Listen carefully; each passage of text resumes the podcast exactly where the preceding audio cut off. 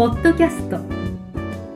土屋順次の治療のヒントプラスは他とは違う結果の出る治療方法。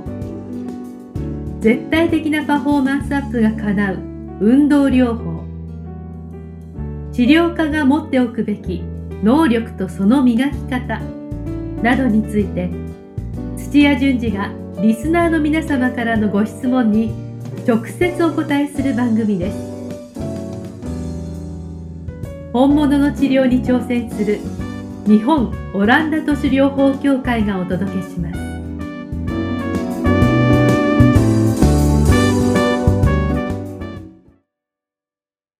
皆さん、こんにちは。梅島茂です。土屋順次の治療のヒントプラス。先生、本日もよろしくお願いします。はい、お願いします。はい。先生、始まりましたね、本日も。始まりましたね。なんなんだなんだ？この始まりは。いやー、僕もいつも楽しみに、あの、してるんで、まあ、インタビューをするっていう側ではありますけど、はやっぱ、新しいその知識というか、ええ。まあ、す先生すごいなと、さすがだなっていう、え本当え気に、持ち悪いな。いや、本当に回を重ねるごとに、は先生さすが、やっぱすごいなって、い本当に、えまあ思うんですよね、はい。正直、本当に。えはい。で、今日もいろいろちょっと、はい、あの、いろいろ聞きたいなと思うんですけど、え。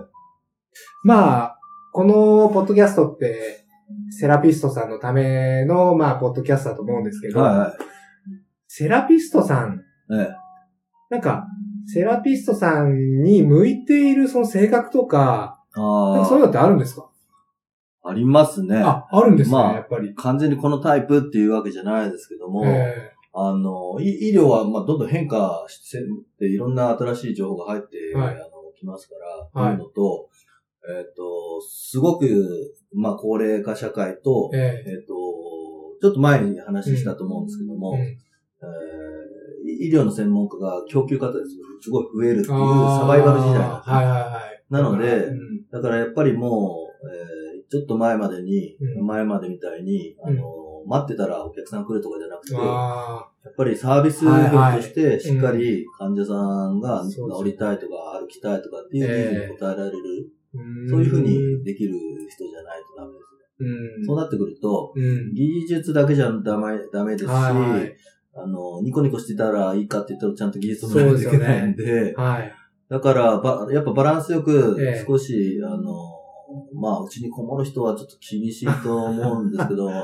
無口で、一昔前でいるんですよ。無口であ治療してたっていうひ人は。たすらもう治療はいに専念するみたいな。目も見ずにって言いましたけども、もう時代はそうじゃないので、なるほど。はい。しっかりコミュニケーションできた上で、そうですよねで、あの、しっかり技術提供するあーそういう人じゃないといけないですよ。で、しかも、ちゃんはいとブラッシュアップして、ええ。常に努力して変化していくみたいな。おー。なかなか。だから割と、積極的になんかいつも動き回ってるような人の方が、ええなんか、っっていうか、私の周りとか見ててもそういう人が残ってますね。患者さんも多分接しやすいですもんね、そういう先生の方が。はい。そうでしょうね、やっぱり。うんいろいろコミュニケーションを取って、はい。行くのも多分楽しみになってきたりとかしますもんね。はいそういう先生の方が。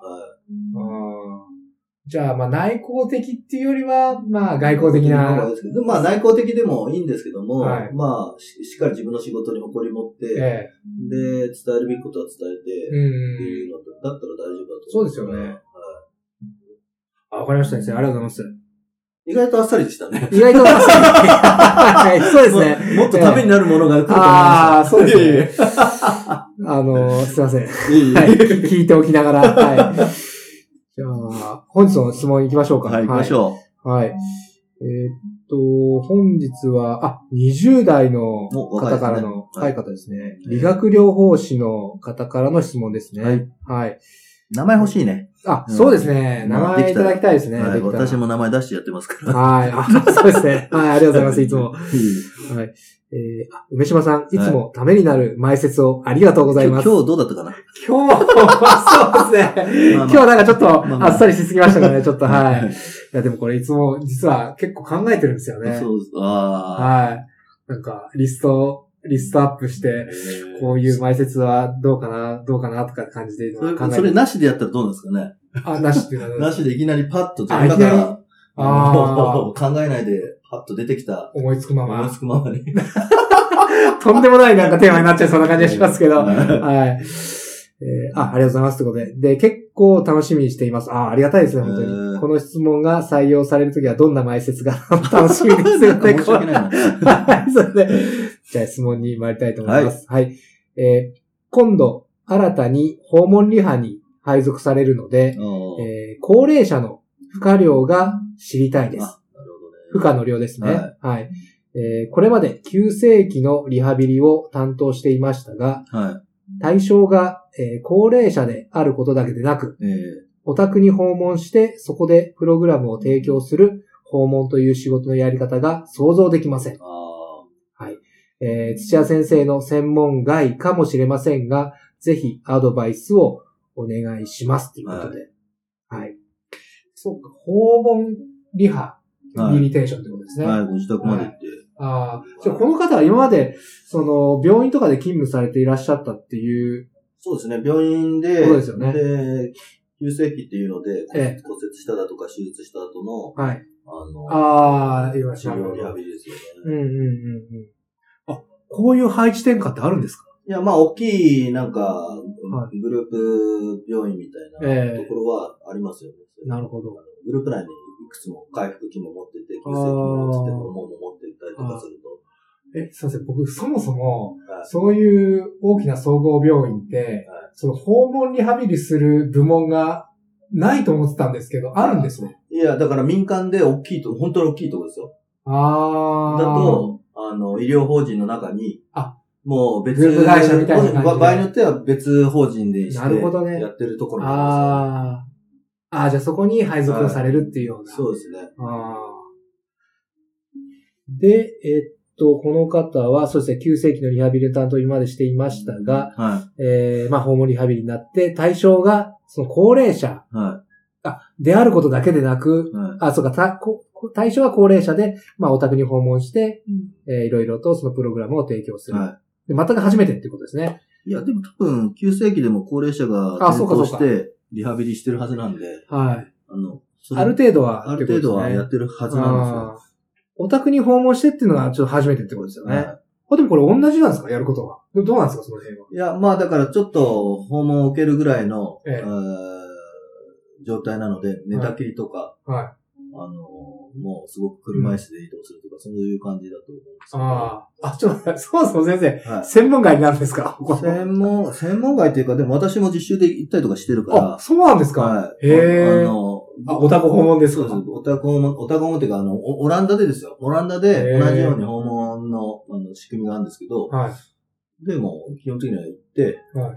その場で、まあ、あの、初めてだといいろいろ聞き込んだり、どういうふうにことができる、できないっていうのを判断しながら、えで、本人の希望でどういうことをしてほしいとか、はい。いうのがあるので、で、それに合わせたプログラムです。で、え？何が違うかって言ったあ、はいはらい。、病院の中にリハビリだと、ええ。まあ人工のか階段があったりとか、うん。ちょっとしたなんかゴムチューブがあったりとか。そうそういうのがい。ないっていうぐらいで、はい。場所が家になっただけです。あ、そうですか。あとはあれ、あれですよね。多分僕がちょっと素人ながらに思うのは、はいその、病院に来ることさえもできないようあ、そうです、な、そうです。まあ寝たきりのおばあちゃんであったりとか、そうです。そういうことなんですか？そうです。あ、じゃあそういった意味ではちょっとだいぶ違うじゃないですか。いや、同じですよ。あ、同じですか？はい。いや、だって病院の中だって移動できない人いるじゃないですか。ああ、そうかそうか。はい。大きい手術した後とか、うん。あるいはなんか妊妊婦の人とかわかんないですけど。で、ベッドサイドでリハビリするんですよ。ああ、なるほど。はい。できることをやれば。そういった意味では本当に設備っていうか、環境がちょっと違うだけっていうような。はい。私が言ったらそうですね。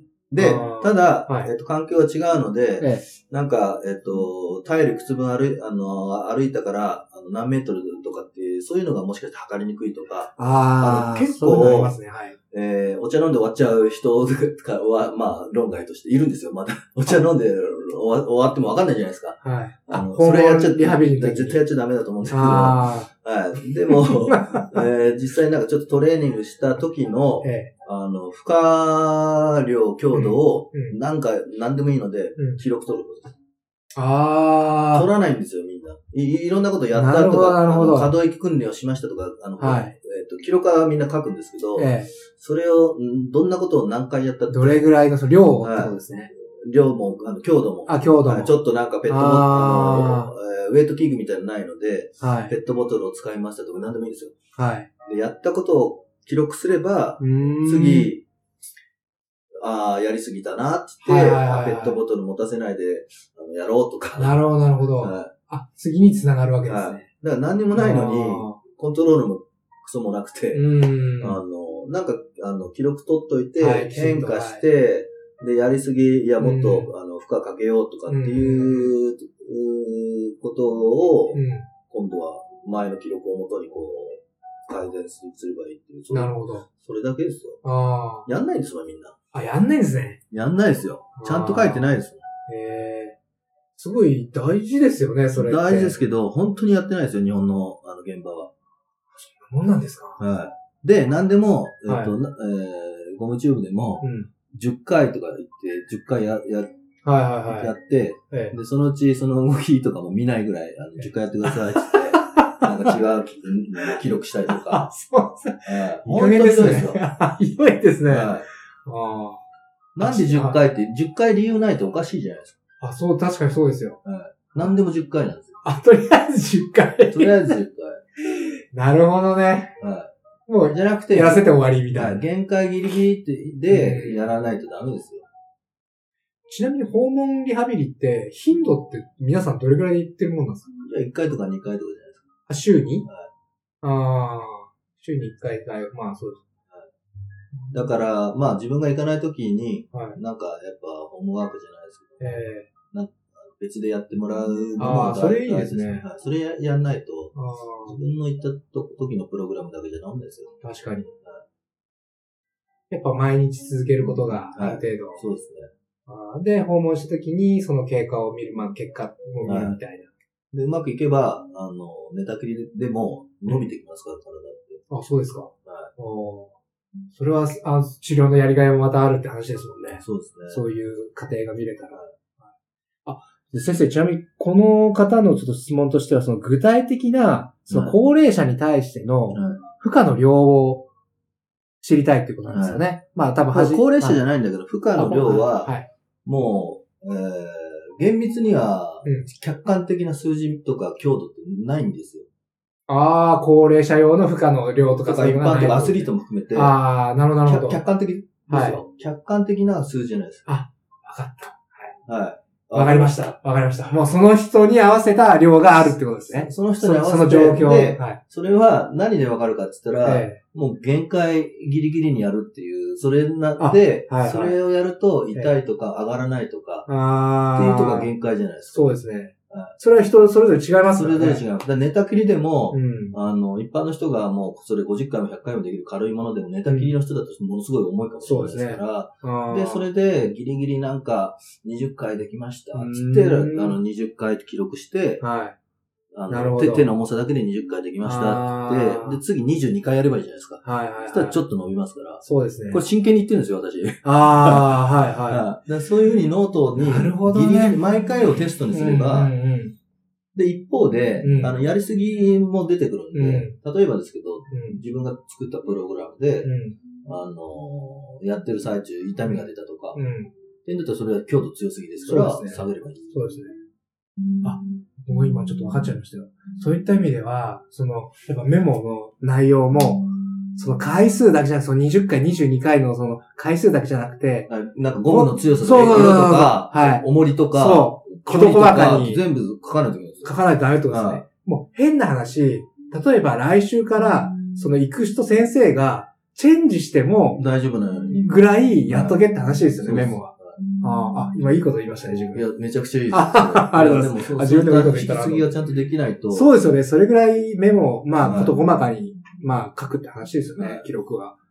で、あの、強度的にはもう目の前でややったら痛いとか、うんまあ、ホームワークとしてやって、うん。無理したら痛いなって言ってうん、わかりやすいんですけども、え量的な方があるんですよ。オーバーワークになる量的な方は、えはい。あの、チェックの仕方は、ええ翌日にはい。筋肉痛も含めて、はい痛みが出た場合はは、前日のやつがやりすぎです。ああ。いや、でも先生、翌日行けないじゃないですか。訪問リハ。いや、だからでも今のだとは、い素人でも判断できるんですあ、昨日やってから痛くなっちゃったな、とか。あ、それは聞けばいいわけですね、後日。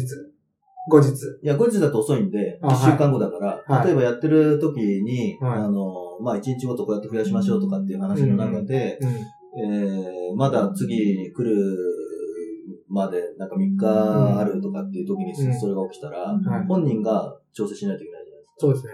でもそれはルールにしといて、ああ、そういう風になったら、そこういう風にしてくださいねっていう風に。はい。どうします？そういうふうに翌日、はい。じゃあ、あの、赤バンドで10回を、はい。えー2セットまで大丈夫だったんで、今日、あ昨日、あの、赤バンドで、はい。あの、3セットやったら痛かった。痛みが翌日に、その時は大丈夫だと思ってやったら、はい。先生のことを信じてやったら、翌日に痛,、みが出ちゃったったってどうしますか？そしたら、?3 セットやったら、2セットを3セットにやったら。青バンドで、あ、そっち行っちゃいます。は違いまそっち行っす。ちゃいます。いや量、量の方なんですよ。ああ、なるほど。強度は関係ないですね。はいああ、まずは量あもちろん今のでバンドを緩めちゃうと、はいあの、か、あの、痛くなくなるんですけど、分からなくなっちゃうんですよ。で強度は同じにしといて、ああ、そうか、そうか。3セット、2セットにしてなるほど。そこで強度も変えて、数を変えるって言うと、よくわかんなくなっちゃいますどっちが。分からなくなっちゃう。あ、なるほど。そこはシンプルに。はい。そういうルールを。やる方も、はいあの、やられる方も、はい提供する方も、みんなが分かってたら、じゃあそれは訪問した時に、あ、翌日こういう風になったら、こういう回数に今度はしてくださいねって伝えとけばいいだけの話ってこあ、そうですすとでね。。あの、ルールとしては、こういうふうにどんどん増やしていきますよ、つって。うんで唯一ダメな点、うんに2点だけ、うん運動している最中に痛かったらダメ。あ、ダメ。運動はししても OK なんだけども、はい。翌日出ることもあります翌日翌日出たのもうん、量的にダメなんで、うんつって、で、直し方は、はい。その場で痛い時は、うん重り減らすとか、強度をどんどん減らしていってください、つって、うん。翌日出た時は、うん。数を減らすとか。時間を減らすとか、はい休みを長くするとか、ああ。なるほど。強度は同じにして。先生、あの、今の話聞いてたんですけどはい、これなんか前もなんか出てきて、あ、コーチングの話にちょっと。コーチングも、そうです。コーチングこれで、あの、身につけさせるのと、うんああと、いろんなところ使えるんですけど、あアスリートもこれで好きなんで。あもう、リハビリとかじゃなくて、全全部で使える。あ。あ、そうですよね。はいいわゆる自分から、そのやってもらうように仕向けるみたいな。はい、そうですね。ああコーチングですよね。コーチングですね。ああ覚えまし自分の中で、あの、評価基準ができるので、た。はい。あれ、動作中痛くないかうなとか、ー昨日ん。ので痛くなってないかなっていうのをチェックしますかそうなってくるといいですよね。ら。楽ですよ。楽ですよはいね。楽ですし、なんか治りも早そうな限界ギリギリでやるので、そうですよね限界ギリギリの方が、うんあの、理想的な治癒スピードになっていくので、うんうん一番早いですよ。なるほど。先生、今日まとめると、ポイントは、その限界ギリギリってとこですね。はい。で、さらには、まあ、その、行った時だけじゃなくて、訪問した時だけじゃなくて、その、いない時にも、その患者さんが自ら、その限界を察知できるぐらい、はい。その、トレーニング、負荷量を継続できるような仕組み。それま、ま、まとめてるつもりですけども、内容入ってないです。あ、内容入ってないですか？僕みたいななんかちょっとよくわかんないからいいんですけど。まあでもまとめて。だから徐々にやるにしても、はいあの、プログラムを用意しておいて、あ、そうか、もプログラムを用意してあげるんだ主観的に、もう動作中痛い、ダメ、はい。翌日痛い、ダメって。言って、コあントロールして、とにかく痛みがない。痛みがあると、あのもうダメといくらトレーニングしても、あ。あの、局所循環が悪いので、強くならないんでありがとうございます。すよ。いえいえまとめて、さすがです。はい今わざとそうやってんのかな？あ、いやいや、待ってください。いやなかなか難しいですね、やっぱり。難しいですねはい。分かってるけど、やっぱ分かってないんだな。で今日もありがとうございます。ありがとうございました。はいはい、またよろしくお願いします。はい、お願いします。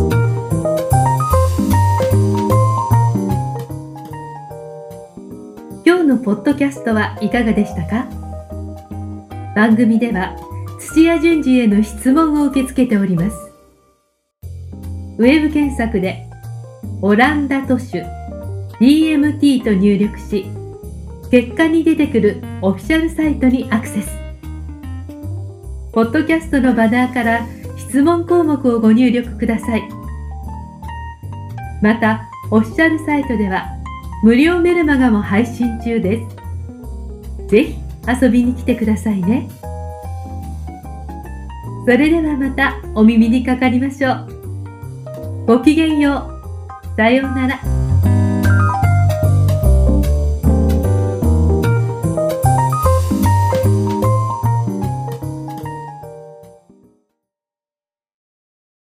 この番組は、提供、日本オランダ都市療法協会、ナレーション、ボイスアップマスターコーチ、春でお送りしました。